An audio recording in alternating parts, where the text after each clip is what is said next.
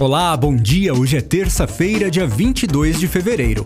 Eu sou Renato Bueno e você está ouvindo o Minuto Barueri versão podcast com as principais notícias da cidade. Então, seja muito bem-vindo.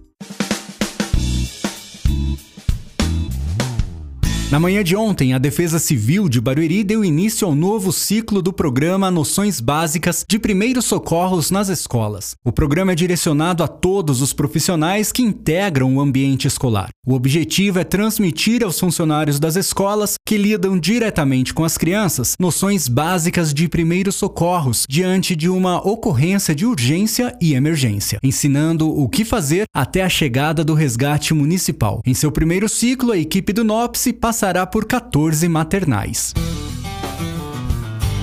A Secretaria da Mulher está com vagas abertas e gratuitas para os cursos de capacitação nas áreas de estética e bem-estar. Os cursos oferecidos são de massagem terapêutica e relaxante, auxiliar de cabeleireiro, manicure, pedicure e maquiagem. As inscrições podem ser realizadas na sede da secretaria e tem vagas limitadas. Para fazer a inscrição é preciso ter mais de 16 anos e apresentar RG, CPF e comprovante de residência.